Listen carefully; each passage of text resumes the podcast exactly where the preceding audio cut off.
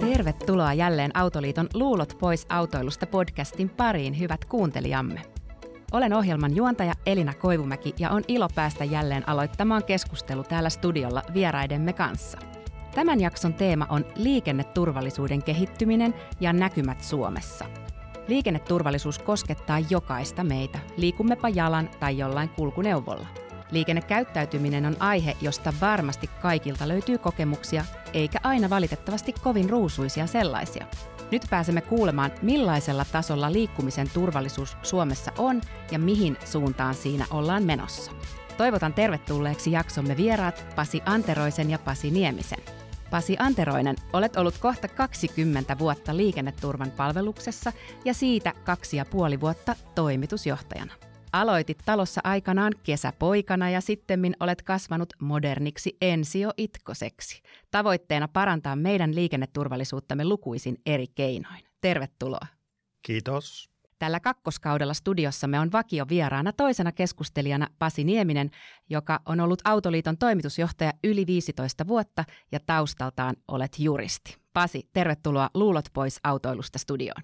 Kiitos. Kun tänään meillä on etunimi Kaimat täällä paikan päällä, olemme kuulijoitamme helpottamaan sopineet, että poikkeuksellisesti puhuttelen vieraitamme tällä kertaa myös sukunimillä pelkän etunimen sijaan. Liikenneturva on nimenä varmasti kaikille tuttu, mutta kerrotko meille alkuun lyhyesti, miten liikenneturva on perustettu, millainen organisaatio se on ja mitä eri asioita te liikenneturvassa teette, Pasi Anteroinen?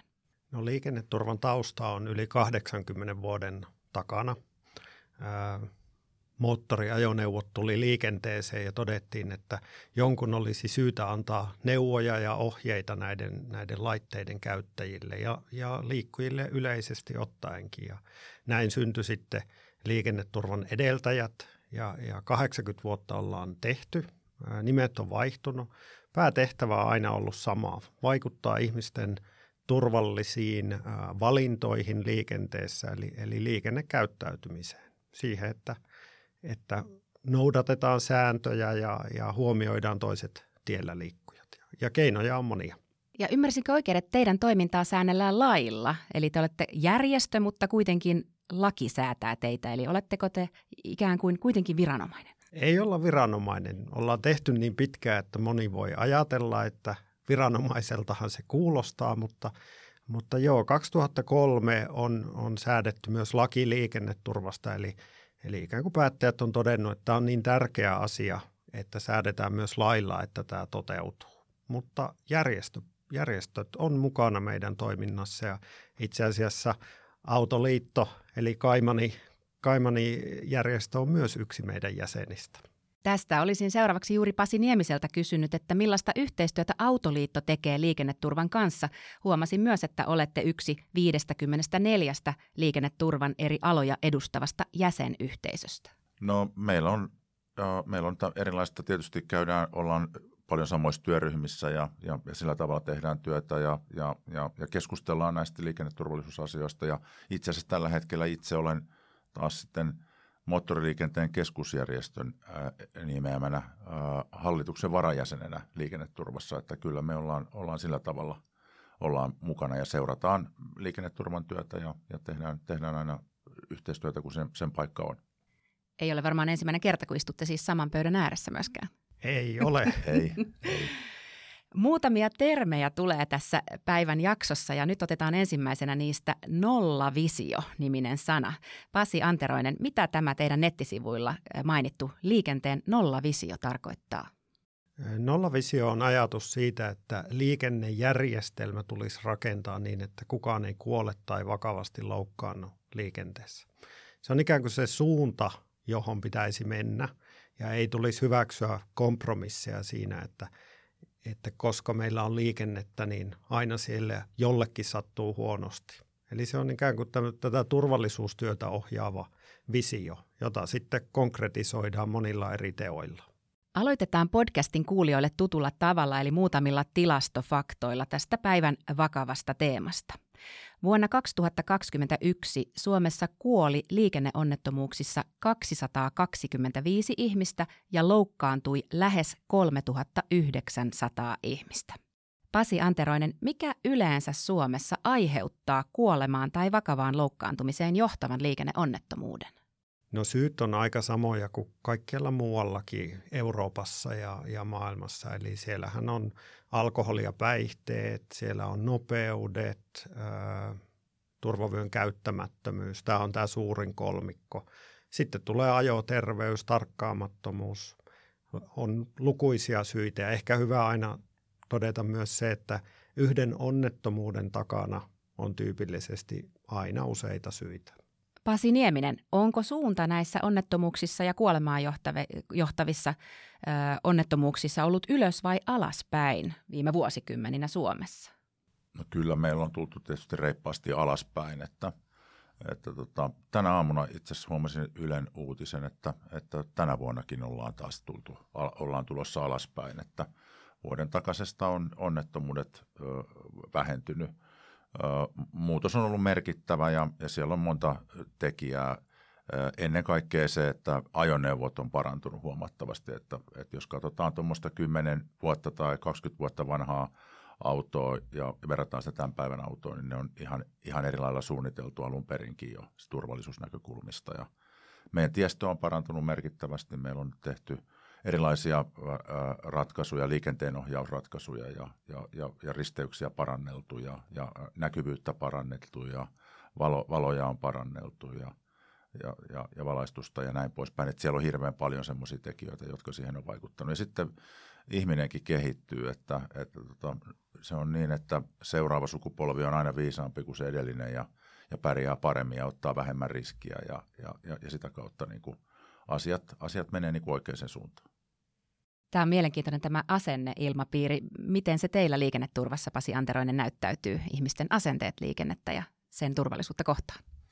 Joo, kyllähän siis turvallisuuslähtöiset asenteet niin kuin vahvistuu pikkuhiljaa ja näkyy esimerkiksi myös vaikka turvalaitteiden käytössä ja pyöräilykypärän käyttö tai turvavyön käyttö tai heijastimen käyttö on lisääntynyt tässä niin kuin vuosikymmeniä aikana.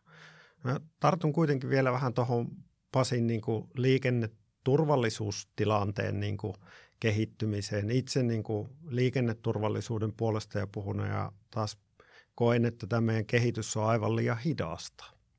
Eli, eli 225 ihmistä kuoli liikenteessä se on niin kuin kestämätön määrä. Ja, ja se kehitys viimeiseltä kymmeneltä vuodelta on kyllä liian hidasta, että, että haluaisin nähdä paljon, paljon niin kuin enemmän liikenneturvallisuustoimia, että me päästäisiin ihan aidosti sinne niin meidän hyvin koviin turvallisuustavoitteisiin.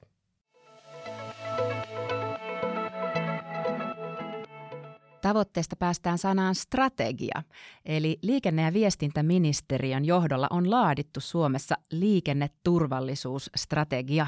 Pitkä sana. Miten Pasi Anteroinen voit kiteyttää tämän LVMn strategian sisällön meille? No strategia on niin kuin eri toimijoiden yhdessä tekevä tahdon ilmaus, sanoisin. Että tällaisia asioita, tällaisia toimenpiteitä tehdään seuraavan viiden vuoden aikana, että liikenneturvallisuus parantuisi. Se on oikeasti neuvoteltu dokumentti, eli eri, eri tahot on esittänyt, että mitä me tarvitaan ja sitten on ikään kuin neuvoteltu, että mihin toimiin yhteiskunta ryhtyy. Siellä ei ole kaikki liikenneturvallisuustyö, mutta siellä on monia keinoja. Siellä on lakihankkeita, siellä on infraa, siellä on ajoterveyteen, päihteisiin, moniin teemoihin liittyviä toimenpiteitä. Tällä strategiassa visiona on, että kaikki liikennemuodot ovat Suomessa vuoteen 2050 mennessä niin turvallisia, ettei kenenkään tarvitse kuolla tai loukkaantua vakavasti liikenteessä. Autoliitto ja liikenneturva olivat kumpikin mukana laatimassa tätä strategiaa. Mitä ajatuksia Pasi Nieminen sinulle ja teille Autoliitossa jäi tästä pitkän ajan visiosta?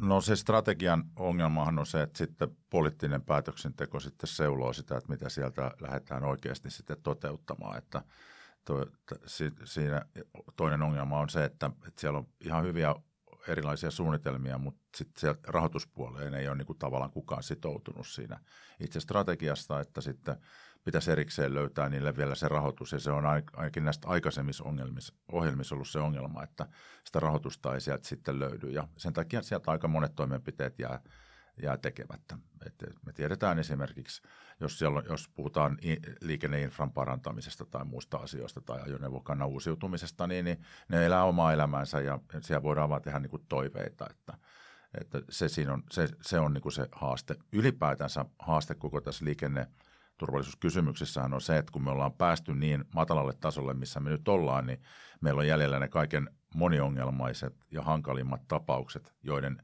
karsiminen pois sieltä on niin kuin erityisen vaikeaa. Ja, ja, ja, ja siellä on, se, se, se tekee siitä niin kuin haastavaa, että miten, miten siinä päästään eteenpäin. Et siellä on just itsemurhia ja, ja siellä on semmoista piittaamattomuutta, ettei niin kuin välitetä säännöistä mitään. Että me ollaan joskus sanottukin, että jos ihminen on törppö elämässä, niin se on myöskin törppö liikenteessä, että, että semmoisen tavallaan sen liikenneturvallisuustyön tekeminen niin, että ihminen ei olisi törppö liikenteessä, vaan olisi törppö vain muuten, niin, niin, niin se, se ei ole, niin kuin, se, ei ole se, olisi, se olisi hieno asia, mutta se ei ole totta. Onko mahdollista antaa arviota, että jos nyt käytetään tätä termiä törppö, että jos, jos tällaiset äh, niin kuin esimerkiksi törkeät piittaamattomuudet, sairaskohtaukset ja itsemurhat poistetaan näistä Suomen viime, viime vuoden luvuista, niin, niin onko mahdollista sanoa esimerkiksi prosentuaalisesti paljon sitten on näitä muita liikenneonnettomuuksia, jotka eivät ole näitä, näitä ikään kuin piittaamattomuudesta tai muusta vastaavasta syystä aiheutuneita? Mm, kyllä se varmaan puolet hä, hä, häviää siitä, yli puoletkin voi hävitä, jos, jos lähdetään ajamaan takaa tavallaan sitä, että katsotaan sitä, että mikä on, niin kuin, on niin kuin tämmöinen liikennetilanne, jossa, jossa kuljettaja tekee niin kuin aina kaikkien pitäisi tehdä, että tekee parhaansa sen eteen, että ettei itse, itselle tai muille mitään sattuisi. Ja siinä tilanteessa sitten kuitenkin tulee se onnettomuustilanne, niin varmaan on, liikutaan, liikutaan niin kuin siellä alle puolessa noista. Yksi teema liikenneturvallisuudessa on tietysti nopeusrajoitukset ja niiden alentaminen, niin mikä on Pasi Nieminen Autoliiton ja sinun kantasi siitä, että onko se semmoinen käytettävissä oleva keino? No mehän ollaan paljon tehty sitä ja erityisesti taajamissa nopeusrajoituksia on alennettu ja siellä on saatu hyviä, hyviä tota, tuloksia aikaiseksi. Me, meidän ajatus on se, että, että ensinnäkin nopeusrajoituksen pitäisi olla aina niihin olosuhteisiin, missä se on – siinä liikenneinfrasta, niin siihen oikea, niin että kuljettajat mieltää sen oikeaksi ja noudattaa sitä, koska tämä järjestelmä perustuu siihen, että me, meillä on Suomessa erittäin korkea sääntökunnioitus, ihmiset pyrkii noudattamaan sääntöjä. Silloin pitää olla fiksut säännöt. Että se pitää aina sovittaa se rajoitus sen mukaan, missä olosuhteissa ollaan.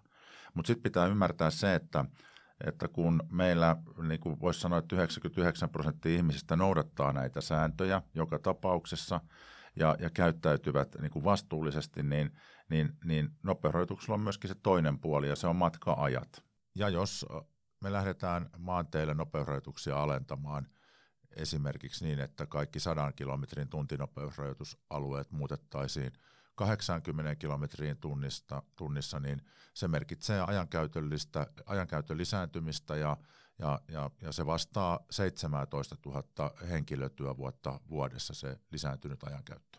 Et, et tästä joudutaan tavallaan miettimään koko ajan sitä, että, että se ainut tavoite ei voi olla se liikenneturvallisuus, että pitää huomioida kaikki ne muut vaikutukset myöskin. Ja, ja silloin tullaan matka-aikoihin. Vinkkinä myös kuuntelijoillemme, että Luulot pois autoilusta podcastin ensimmäisellä kaudella meillä oli kaksi jaksoa. Toisessa teemana tieverkoston kuntomme ja toisessa liikenteen automaatio. Niissä molemmissa myös sivuttiin tätä nopeusrajoitusteemaa. Pasi Anteroinen, mitä näkemyksiä liikenneturvalla on nopeusrajoituksiin? No ensin voisi sanoa, että nopeus on äh, liikenteen niin kuin tärkein, tärkein elementti.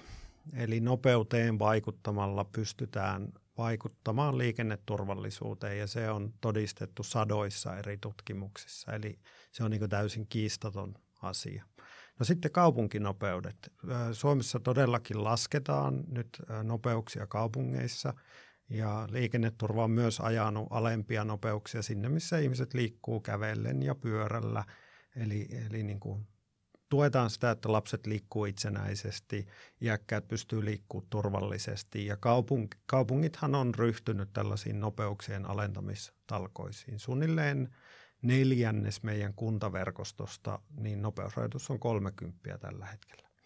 Ja jos me kysytään niiltä ihmisiltä, jotka asuu sillä 30 kadulla, niin ne on supertyytyväisiä, että se katu, jolla heidän lapsensa liikkuu, niin, niin siellä ajetaan hillityillä ajonopeuksilla. No sitten mitä tulee koko tieverkostoon, niin sielläkin on syytä, niin kuin aina on syytä miettiä sitä järjestelmää, että mikä on se optiminopeus siinä, siinä tota, tieverkostolla. Mä ymmärrän tämän, tämän tota, Autoliiton laskelman ehkä itse tällä lailla niin kuin ajattelen sitä, että, että kyllä se vie aikaa enemmän, kuin ei liikuta niin niin äh, jouhevasti. No mihin me se aika käytetään me ihmiset? TikTok-videoihin ja, ja tota, että mä en usko, että sen yhteiskunnallinen hinta on niin suuri. Että sitä ei kyllä työ, työtunteina voi laskea, vaan kyllä, kyllä se menee sitten niin kuin siitä vapaa-ajasta, joka on totta kai myöskin arvokasta. Sitten mä haluaisin palata vielä ehkä tuohon niin kuin, äh, tähän sääntöihin ja niiden noudattamiseen tässä puhuttiin jo siitä, että poliisi, poliisivalvontaa tarvitaan, että, että niin kuin sääntöjä noudatetaan ja, ja se on niin kuin ilmiselvää. Ja, ja tota, tämä oli yksi iso osa myös sitä liikenneturvallisuusstrategiaa. Pyrimme sinne myös saamaan kirjatuksi, että me tarvitaan uskottavaa poliisivalvontaa. Ja tämä on niin kuin sellainen asia, johon me joudutaan niin kuin palaamaan monissa eri ohjelmissa ja monissa eri puheenvuoroissa, että tämä yhteiskunta ymmärtäisi, että meillä on tällä hetkellä vaan ihan liian vähän poliiseja, että tämä järjestelmä toimisi. Ja tämä vaikuttaa siis kaikkeen tässä, kaikkeen tähän piittaamattomuuteen tai, tai sääntöjen noudattamattomuuteen. Niin, meillähän on käynyt niin, että me vannottiin tämän automaattisen nopeusvalvonnan nimiin ja, ja, ja siinä samassa rytäkässä kaikki tämä muu valvonta oikeastaan onkin sitten vähentynyt, että silloin kun liikkuva poliisi lakkautettiin, niin, niin tota, se, se panostus, mikä tähän liikenneturvallisuustyöhön tehdään, niin, niin se, sehän tuli alas niin, että voi sanoa, että romahti, että, että sitten tehdään sen muun poliisityön ohella nykyään sitä liikennevalvontaa silloin, kun – siihen on aikaa ja mahdollisuuksia, eikä ehkä silloin, kun se olisi teknisesti ja taksisesti taas liikenneturvallisuuden kannalta järkevämpää. Että, että tämä, tämä on valitettava tilanne kyllä, että, että tätä muu, muu, muuta liikennevalvontaa ei juurikaan enää ole kuin tämä automaattinen valvonta.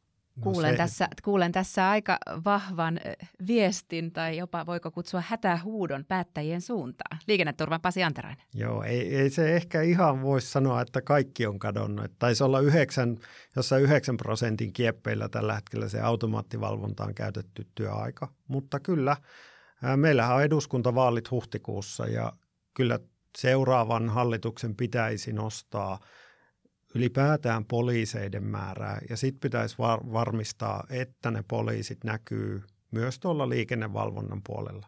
Että uskottava liikennevalvonta on todella merkittävä osa liikenneturvallisuustyötä ja, ja tämä kyllä nyt pitää palauttaa, pitää palauttaa kansalaisen usko siihen, että kyllä poliisi valvoo liikenteessä ja että, että niin kuin poliisi on läsnä.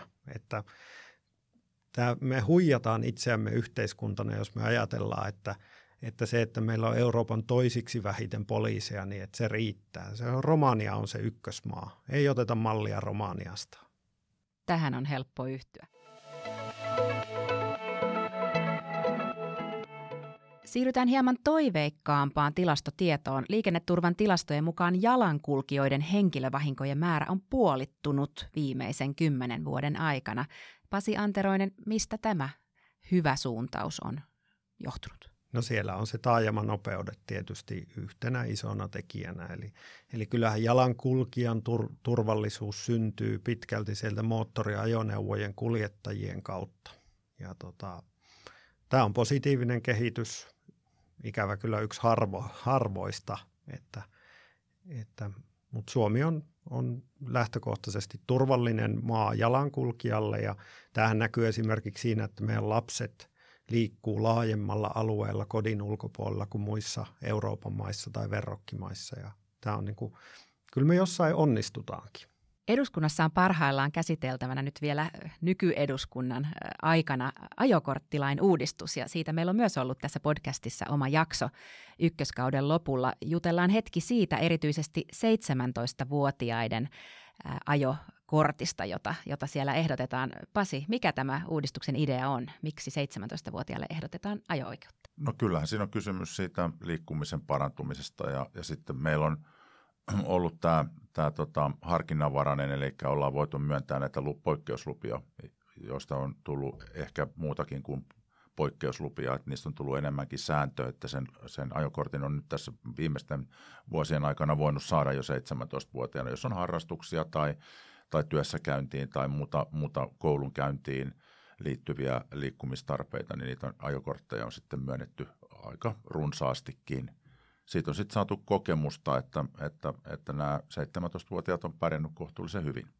Aina pitää muistaa se, että, että oli sitten kysymys ihan minkä ikäisistä ajokortillisista tahansa, niin, niin, niin siellä on aina se tietty joukko, joka, joka vähät välittää säännöistä. Mutta noin niin kuin, laajasti kun katsotaan, niin he ovat pärjänneet kohtuullisen hyvin. Ja nyt on ajateltu, että siitä voitaisiin luopua siitä harkinnanvaraisuudesta ja, ja vanhempien suostumuksella voitaisiin sitten automaattisesti saisi suorittaa sen ajokortin 17-vuotiaana. Ja, ja, ja, ja tota, tätä on, tämä on ollut niin kuin esityksenä ja sitten siellä on ollut sitten lisäksi erilaisia rajoituksia siihen yöaikana ajamiseen ja, ja tämän tyyppisiä, jotka on tavallaan uusia tähän, tähän aikaisempaan verrattuna.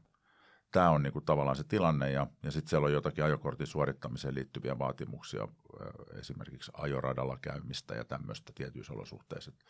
Että, että tota, aika nopeasti tuli tämä, tämä seuraavakin uudistus, että – olisi toivottu, että oltaisiin vähän katsottu, että mitä edellisen jälkeen tapahtui ja sen jälkeen mietitty tätä muutosta. Ja me ollaan oltu sitä mieltä, että se ajokortin myöntäminen 17-vuotiaille olisi, olisi ihan hyvä asia.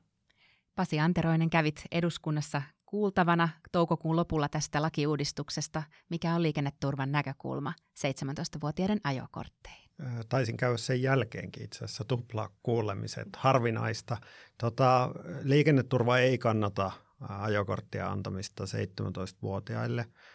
No nyt tämä esitys, joka on niin kuin edennyt näin, näin rajoituksineen, niin nämä rajoitukset me nähdään niin kuin, niin kuin positiivisena.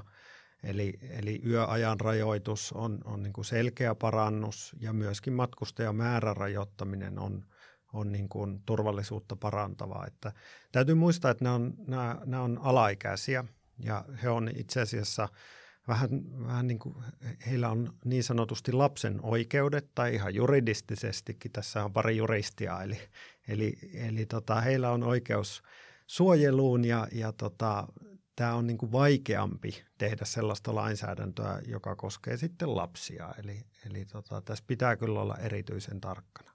No iän merkitys, iällä on merkitystä liikenneturvallisuudelle, eli Eli kysehän on niin kuin aivojen kehityksestä, siitä miten me kypsytään ja vuodellakin on merkitystä. Tämähän ei ole mitenkään semmoinen, että odotettiin vuosia sitten se kypsyminen tapahtui, vaan, vaan tämä on niin kuin etenevä prosessi, mutta vuodella on merkitystä. Onko muuten kouluissa, omat lapset on vielä sen verran pieniä, niin onko esimerkiksi yläkouluissa tai lukioissa niin ihan tämmöistä – liikenneturvakasvatusta tai, tai ihan ajamiseen liittyvää opetusta ei ole tiedossa itselleni? Kyllä on joo, eli liikenneturvahan tekee vauvasta vaariin ja pyritään olemaan ihmisten elämässä mukana ihan kaikissa vaiheissa. Neuvoloissa on meidän materiaalia, varhaiskasvatus eli eskarit, viskarit. Siellä on meidän, meidän toimintamalleja, materiaalia, alakoulussa on – ala, ala- ja yläkoulussa löytyy jo sieltä opetussuunnitelmista meidän teemat. Ainoa, joka meiltä puuttuu, on toinen aste. Ja sinne me nyt tällä hetkellä toivottaisiin, että, että lukiostakin on tainnut tulla aikamoinen mylly näille meidän nuorille, mutta hetkeksi kannattaisi pysähtyä myös liikenneturvallisuuden ääreen, että se on kuitenkin se aika, jolloin ne moottoriajoneuvot tulee osaksi sitä elämää, niin me toivotaan, että me jatkossa saataisiin sinne myös varattua pieni aika liikenneturvallisuudelle. Kuulostaisi kyllä erittäin järkevältä, koska kyllä sitä kun omaakin lähiseutua katsoo, niin kyllähän se on juuri se lukioikäisten, eh, niin kuin, jotka siellä sitten ahkerasti liikkuvat näillä kevyt mopoautoilla ja moottoripyörillä ynnä muilla. Joo, ja kyllähän se niin on, että sitä liikenneturvallisuusopetustahan voidaan antaa kovin monen eri aineen yhteydessä, että sehän ei tarkoita suinkaan sitä, että se tarvisi välttämättä olla juuri sitä asiaa, että sitähän voidaan ujuttaa moneen asiaan. Että se voi olla äidinkieltä tai vierasta kieltä tai mitä tahansa muuta, joka pyörii sen teeman ympärillä ja tuo niitä tärkeitä asioita eteenpäin että esiin. Että Totta, muistan muuten matematiikan tunnilla, että ollaan laskettu jarrutusmatkoja. No esimerkiksi. Kyllä, nyt se palaa mieleen tuolta vuosikymmenten takaa. Ja sitten Elina vinkkinä, että aina voi kysyä koululta ja ikään kuin vaatia vanhempana, että miten te olette hoitanut tämän homman, niin Totta. Sehän, tai vaikka vielä parempi sanoa, että mä oon innostunut tästä ja mä lähden teidän kanssa mukaan tähän näin, niin kyllä koulu ottaa varmasti mukaan siihen, että teemapäivää tai, tai ylipäätään. Ehkä me lähdetään kuule Pasi Anteroinen yhdessä kiertämään Suomen kouluja tästä, tästä, kun tämmöisiä ideoita täällä studiossa syntyy, mutta otetaan vielä yksi näkökulma liikenneturvallisuuteen. Liikennettä arvioidaan ja säännellään yhä enemmän EUn laajuisesti eikä vain kansallisesti yhdessä maassa. Pasi Anteroinen, miten Suomi pärjää liikenneturvallisuusvertailussa muiden EU-maiden kanssa?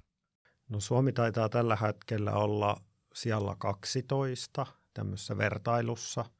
Ja tota, meidän sijoitus on laskenut tässä viimeisen 10-20 vuoden aikana, aikana koko ajan. Ja, ja tota, esimerkiksi Viro, joka, joka oli merkittävästi heikompi tuossa vielä 10 vuotta sitten, niin on ikään kuin kirinyt ja taitaa olla ohikin tällä hetkellä sijoituksissa. Että me ollaan keskikastia ja meillä olisi kyllä paljon petrattavaa. Meillä on isommat puheet kuin teot. Pasi Nieminen, onko sinulla tiedossa jotain muissa EU-maissa toteutettuja käytänteitä, jotka olisit halukas tuomaan myös meille Suomeen osana liikenneturvallisuuden parantamista? No ei nyt ihan heti tuu semmoista yksittäistä asiaa esiin, mutta tota, sanoisin, että, että tota, Ruotsista voitaisiin ottaa mallia, että Ruotsissa tämä, nämä infra-asiat on hoidettu ihan toisella tavalla ja ihan toisella tasolla kuin meillä. Ja, ja sitten katsotaan ruotsalaista – ruotsalaista autokantaa, niin, niin, niin, niin siinäkin ero on aika merkittävä meihin päin, että, että, että, että ne on varmaan nämä on yhdet niitä keskeisimpiä asioita, mitä, mitä kannattaisi, kannattaisi ehkä miettiä. Äänitämme tätä jaksoa vuoden pimeimpänä aikana marraskuun loppupuolella ja viimeisenä kysymyksenä kysyn teiltä liikenteen turvallisuuden asiantuntijoilta, minkä yhden neuvon tai toiveen sinä annat – teillä liikkuville, jotta tulevan talven tilastoluvut olisivat mahdollisimman pienet onnettomuuksien suhteen? Autoliiton Pasinieminen. No kyllä varmaan tärkeintä on huolehtia sitä, että tekee itsensä näkyväksi, että, että heijastin, heijastin käyttöön ja, ja, ja, ja, ja huolehditaan, että, että meidät nähdään ja, ja sitten huolehditaan, että me nähdään myöskin muut, että, että se on, se on toinen, toinen tärkeä asia.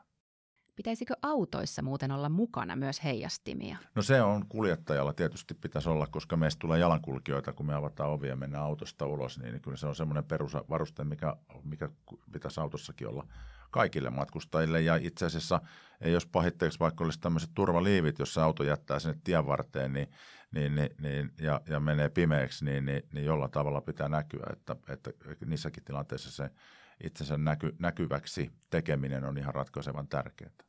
Sinun neuvosi tai toiveesi liikenneturvan Pasi Anteroinen? No mä jatkan tosta. Eli mä, mä ajattelen niin, että mä, niin kuin autoilijana jokainen heijastin, joka osuu silmään, niin se on niin kuin muistutus, se on elävä liikennemerkki, että hei, täällä liikkuu ihmisiä kävellen pyörällä ja mun pitää tsekata, mikä mun nopeus on. Koska siellä on tosi pimeätä, suunnilleen joka toisella kulkijalla on se heijastin mukana – Useinhan se unohtuu, niitä irtoilee, mä en tiedä monta heijastinta vuoden aikana irtoaa takeista. Se on inhimillistä, mutta sillä kuljettajalla on iso vastuu siitä, että siellä on tosi pimeätä, niin sitten nopeuden alentaminenhan on se keino, millä pystyy luomaan turvallisuutta siihen tilaan. Eli, eli kun sä näet heijastimen, niin tsekkaa nopeus. Tehdään tämmöinen ohjesääntö.